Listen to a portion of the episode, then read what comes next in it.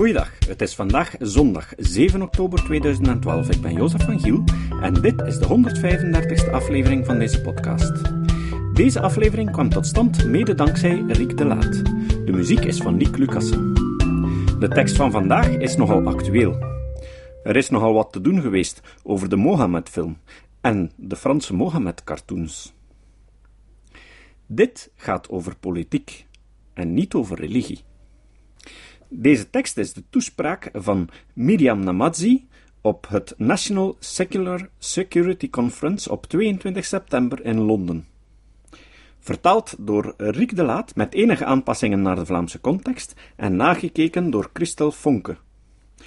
Soms weet ik echt niet meer wat te zeggen. Wat kan er over de sharia-wetgeving nog worden gezegd wat je nog niet weet? Al is het maar in je aanvoelen. Het is gebaseerd op de Koran, de Hadith en de islamitische jurisprudentie. Het wetboek van strafrecht omvat steniging voor overspel en de doodstraf voor afvalligheid en homoseksualiteit. In Iran zijn er bijvoorbeeld meer dan 130 misdrijven waarop de doodstraf staat. Het burgerlijk wetboek, dat wordt opgelegd door de Sharia-rechtbank in Groot-Brittannië, is discriminerend en onrechtvaardig, vooral tegenover vrouwen. Eigenlijk is het een wetboek van dood en wanhoop. Niets nieuws onder de zon? Het is immers een religieuze wet. Dat is wat, in mijn mening, religie het beste kan. Een rechtbank op basis van de Bijbel en Torah zou eveneens discriminerend en barbaars zijn. Maar het aantal mensen dat in Groot-Brittannië sharia-rechtbanken als recht op religie blijft verdedigen is onthutsend. Natuurlijk wordt om het even welk voorwendsel erbij gehaald. Het beste dat ik onlangs heb gehoord is wel dit. Ik heb een moslimvriend die zegt dat de sharia niet is zoals jij het voorstelt. Punt aan de lijn. Hun sceptisch lijkt voor alles te gelden, behalve voor de islam dan. Maar de Islamitische Sharia-raad in Groot-Brittannië verklaart zelf dat de getuigenis van een vrouw half zoveel waard is als die van een man. Er staat: Als de een iets vergeet, kan de ander er haar attent op maken. Het komt door het verschil tussen de hersenen van de man en de vrouw. En? Het karakter van een vrouw is niet zo goed voor een geval waar een getuigenis aandacht en concentratie vereist. Dit geldt ook voor echtscheiding. Mannen hebben eenzijdig het recht om te scheiden. Hij hoeft alleen maar drie keer talak te zeggen. Vrouwen hebben slechts een beperkt recht op echtscheiding. De website zegt: Vrouwen worden beheerst door hun emoties en mannen door hun verstand, zodat hij twee keer zal nadenken vooraleer talak te zeggen. Het gaat verder met te zeggen dat dit niet denigrerend is, maar nu eenmaal het geheim van de vrouwelijke natuur. In een sharia-rechtbank in Groot-Brittannië kan een vrouw zelfs haar eigen huwelijkscontract niet ondertekenen. Een mannelijke voogd moet het doen in haar naam. Voogdij gaat naar de vader op een voorafgestelde tijd, ongeacht het welzijn van het kind. Verkrachting binnen het huwelijk wordt gezien als een voorrecht van de man. Een sharia-rechter zei onlangs dat het verkrachting noemen een daad van agressie is. De regels in Groot-Brittannië zijn dezelfde als waarmee vrouwen in Iran in familierechtbanken te maken krijgen. Het heeft ook te maken met kindhuwelijken, die niets meer zijn dan religieus gereglementeerde kinderverkrachting en pedofilie. In 2010 werden in Islington alleen ongeveer 30 gevallen van kinderhuwelijken gerapporteerd. Ten minste drie elfjarigen en twee negenjarige meisjes werden gedwongen tot een huwelijk met oudere mannen. De oudste meisjes waren 16. Bij het laatste schandaal, tussen haakjes alleen verslagen door schandaalkranten als The Sun en Daily Mail, wees een onderzoek door de Sunday Times uit dat imams in Groot-Brittannië bereid werden gevonden om jonge meisjes te trouwen na benaderd te zijn door een undercover reporter die zich voordeed als een vader die zei dat hij zijn twaalf jaar oude dochter getrouwd wilde zien om te voorkomen dat ze verleid zou worden door een westerse levensstijl. Stel dit in vraag en je wordt vaak beschuldigd van islamofobie, racisme, onverdraagzaamheid en van mensen het recht op godsdienst en geloof te ontzeggen. Voordat ik verder ga, heb ik een vraag voor degenen die mensenrechten en antiracistische taal gebruiken om ongelijkheid, discriminatie, geweld tegen vrouwen en barbaarsheid goed te praten. Zelfs als het gaat over het recht van mensen op godsdienst. De meeste rechten zijn niet absoluut en overigens hebben sharia-rechtbanken te maken met politiek en niet met religie.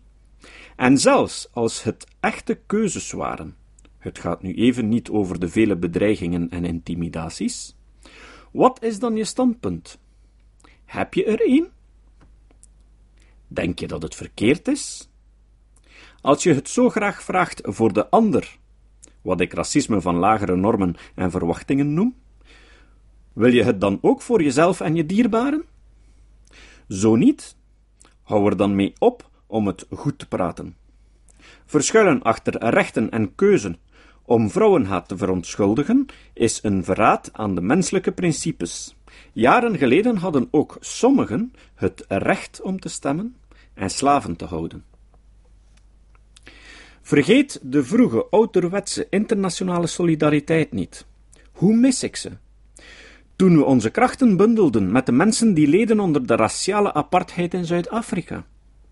Tegenwoordig kiezen veel progressieve en postmodernistische linksen de kant van die imposante apartheid, sekseapartheid, omdat ze wordt beschouwd als een recht op religie. Het is een verraad aan de menselijke solidariteit. Deze solidariteit is van fundamenteel belang omdat het islamisme en de sharia een hele generatie hebben gedood in wat ik een islamistische inquisitie noem. Er is immers een verschil tussen het christendom van vandaag en dat van tijdens de inquisitie. Onder een inquisitie is er geen persoonlijke religie. Er wordt je alleen maar verteld wat te zeggen en te doen, en als je je er niet aan houdt, word je gestraft voor je afwijkende mening. Met het recht op religie wordt het recht op een persoonlijke religie en geloof bedoeld. Maar als religie vervlochten raakt met de staat of de justitie, is het niet langer een kwestie van geloofsovertuiging, maar van politieke macht. Religie in staat, onderwijs of justitie is het einde van elke vorm van gelijkheid, keuze, rechten, vrijheid of democratische politiek. Als ik hoor spreken over het recht op religie in de context van sharia-rechtbanken, betekent dit voor mij het recht van parasitaire imams en regressieve islamitische staten en organisaties om uit te maken wat mag en wat niet mag. Men zegt wel eens dat de authentieke moslim altijd reactionair voor islamisme, voor de sluier, voor seksuele apartheid en voor sharia-rechtbanken is. Dat is echter het verhaal van islamisme. De Palestijnse professor Budeiri zei na bedreigingen door islamisten voor cartoons die hij aan zijn deur had gehangen: Islamisten kiezen voor geweld en bedreiging met fysiek geweld in een poging om voor zichzelf de enige autoriteit te verwerven van wat moslims wel en niet mogen denken en doen. Maar ook onder moslims vind je vrijdenkers. Moslims zijn niet de homogene gemeenschap zoals islamisten ze graag afschilderen. Als je groepsrechten toestaat aan de moslimgemeenschap, geef je in principe meer macht aan die dominante elite, de imams en islamitische geleerden, ten koste van de vrouwen en vele anderen. Richard Dawkins zegt: Je moet wel meer dan één boek gelezen hebben om als geleerde beschouwd te worden. Islamisme en de sharia-rechtbanken, laten samenvallen met moslim zijn is een poging om islamisten te doen doorgaan als vertegenwoordigers van de hele moslimgemeenschap. Islamisme of politieke islam is onderdeel van het project om de hele bevolking onder controle te krijgen. Dat is alles behalve de rechten en de keuzen van mensen vooruit helpen. Met de islamistische visie en verhaal akkoord gaan, is talloze individuen, velen van hen met afwijkende meningen, uitleveren aan de extreemrechtse islamistische beweging. Je negeert dan heel de weerstand, de politieke, sociale en maatschappelijke strijd en de klassenpolitiek. Moslim zijn met islamisme verwarren is als Vlaams zijn met Vlaams belang verwarren. Vaak wordt ook kritiek op het islamisme, de sharia of de islam afgeschilderd als racistisch, discriminerend en islamofoob. Dat is het niet. Hier een voorbeeld. Toen een Britse rechtbank een moslimziekenhuisconsulent vertelde dat hij zijn ex-vrouw alimentatiegeld moest betalen, ook al dacht hij dat hij haar volgens de sharia niets verschuldigd was, zei de dokter dat het familierecht in Groot-Brittannië bevooroordeeld is tegen moslims. Maar is zijn vrouw dan ook geen moslima? Het hangt er alleen maar vanaf hoe je het bekijkt en wiens kant je kiest. Dit heeft niets te maken met racisme. Dergelijke beschuldigingen van racisme zijn typisch voor het Westen. Als je kritiek hebt op de islam, de sluier, de sharia of het islamisme in Iran, Egypte of Afghanistan, dan heeft dat niets te maken met racisme of islamofobie. Toen de Saoedische regering de 23-jarige Hamza Kashgari arresteerde voor twitteren over Mohammed, beschuldigden ze hem niet van racisme, maar van godslastering, een beschuldiging waarop de doodstraf staat. Maar diezelfde overheid beschuldigt critici van het Saoedi-beleid op het VN-Mensenrechtencomité van islamofobie en racisme. Wat ik probeer te zeggen is dat islamisten en hun goedpraters de term islamofobie hebben bedacht, een politieke term, om mensen het zwijgen op te leggen. Deze valse beschuldigingen van islamofobie en belediging dienen het islamisme op dezelfde manier als dat de sharia hen dient waar ze de macht hebben. Het dient om te dreigen, te intimideren en kritiek, solidariteit en afwijkende meningen het zwijgen op te leggen. Het is een immunisatiestrategie. Ze werken als seculiere fatwas en worden niet gebruikt om moslims te verdedigen tegen onverdraagzaamheid, maar om de islam en het islamisme te verdedigen. Kritiek op godsdienst en op wat taboe is, is altijd belangrijk, maar vooral tijdens een inquisitie. Dan is het vaak een kwestie van leven en dood. Neem de recente cartoons in het Franse weekblad Charlie Hebdo. In een klimaat waarin islamistische moord, geweld en intimidatie velen tot zwijgen en onderwerping dwingt, is de durf van Charlie Hebdo om de draak te steken met de islam, zoals met alle religies en hun weigering om in te binden, ondanks oproepen tot censuur, een memorabel feit. Sommigen zeggen dat het tijdschrift met zijn eeuwenoude linkse traditie in het huidige klimaat meer anti-islamitisch dan anticlericaal is. Maar anti-islamisme is het anticlericalisme van deze tijd. Ze zeggen dat de cartoons niet helpen. Dank je, Garden. In een klimaat van religieuze en raciale vooroordelen. Maar dat is naast de kwestie. Wat niet helpt, zijn de moord en doodslag van het islamisme. Kritiek op islam en islamisme gaat niet over vooroordelen. Dat is het verhaal van het islamisme dat door allen die oproepen tot censuur als zoete koek wordt geslikt. Wat deze mensen vergeten, is dat de mensen die het meest te lijden hebben van de bedreiging van de fanatieke islamistische bendes niet de satirische Franse publicaties zijn, of zelfs de Amerikaanse en Franse ambassades over de hele wereld, maar de vele ontelbare mensen die leven onder het islamisme en de sharia, zoals de Saoedische Hamza Kashgari, de Indonesische Alex Aan, de Egyptische Albert Saber en de Pakistaanse Asia Bibi. Velen van hen zijn moslims. Natuurlijk verschillen de cartoons van Charlie Hebdo van de racistische christelijk-rechtse film The Innocence of Muslims. Maar vrijheid van meningsuiting is er niet alleen voor degenen waar we het mee eens zijn. Laten we niet vergeten dat een heel erg slechte film alleen maar slecht is en niets anders. Wat moet worden aangepakt is het islamisme, niet de vrijheid van meningsuiting of de vrijheid zelf. Als je denkt dat de rellen tegen de film en de cartoons alleen maar over slechte manieren of zelfs over religie gaan, zit je fout. Het gaat over politiek. Het is hetzelfde met de sharia-rechtbanken in Groot-Brittannië. Ze gaan niet over religie, maar over politieke macht. Als we willen slagen, moeten we, zoals de buitengewone schrijver Salman Rushdie het zegt, moediger zijn. We moeten verder gaan dan de beleefde en comfortabele debatten rond het christendom naar een hernieuwd anticlericalisme en een compromisloos secularisme dat direct gericht is op de islam, islamisme en sharia-wetten en religie zelf. Of zoals wijlen de marxistische Manzoor Hekmat zei: In de islam heeft het individu geen rechten of waardigheid. In de islam is de vrouw een slaaf.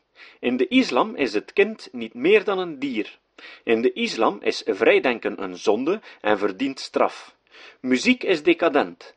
Seks zonder toestemming en religieuze bekrachtiging is de grootste van de zonden. Dit is de religie van de dood. In werkelijkheid zijn alle religies zo, maar de meeste religies zijn al honderden jaren ingeperkt door vrijdenkende en vrijheidslievende mensen. Deze werd nooit tegengehouden of gecontroleerd. De islam inperken, hem temmen zeg maar, is vandaag onze taak. Deze week nog publiceerde Change.org een petitie om te protesteren tegen de aanhouding van een atheïstische blogger in Egypte. Op de notitiepagina's van deze aflevering is een link naar deze petitie zodanig dat je mee kan tekenen. Het citaat. Het citaat van vandaag is van Thomas Jefferson. Thomas Jefferson is één van de founding fathers van de Verenigde Staten van Amerika en de derde president. Weinig geweten is dat Jefferson ambassadeur geweest is in Frankrijk, waar hij de revolutie kon bestuderen. Hij kocht ook de staat Louisiana van Napoleon over voor 1 dollar. Daarmee werden de Verenigde Staten in één klap bijna dubbel zo groot. Louisiana bestond trouwens niet alleen uit de huidige staat Louisiana, die naar Lodewijk XIV genoemd is, maar bijna het ganse gebied rond de Mississippi. Arkansas, Missouri, Iowa, Minnesota, North Dakota, South Dakota, Nebraska, Kansas, Oklahoma, Texas, New Mexico, Colorado, Wyoming en Montana.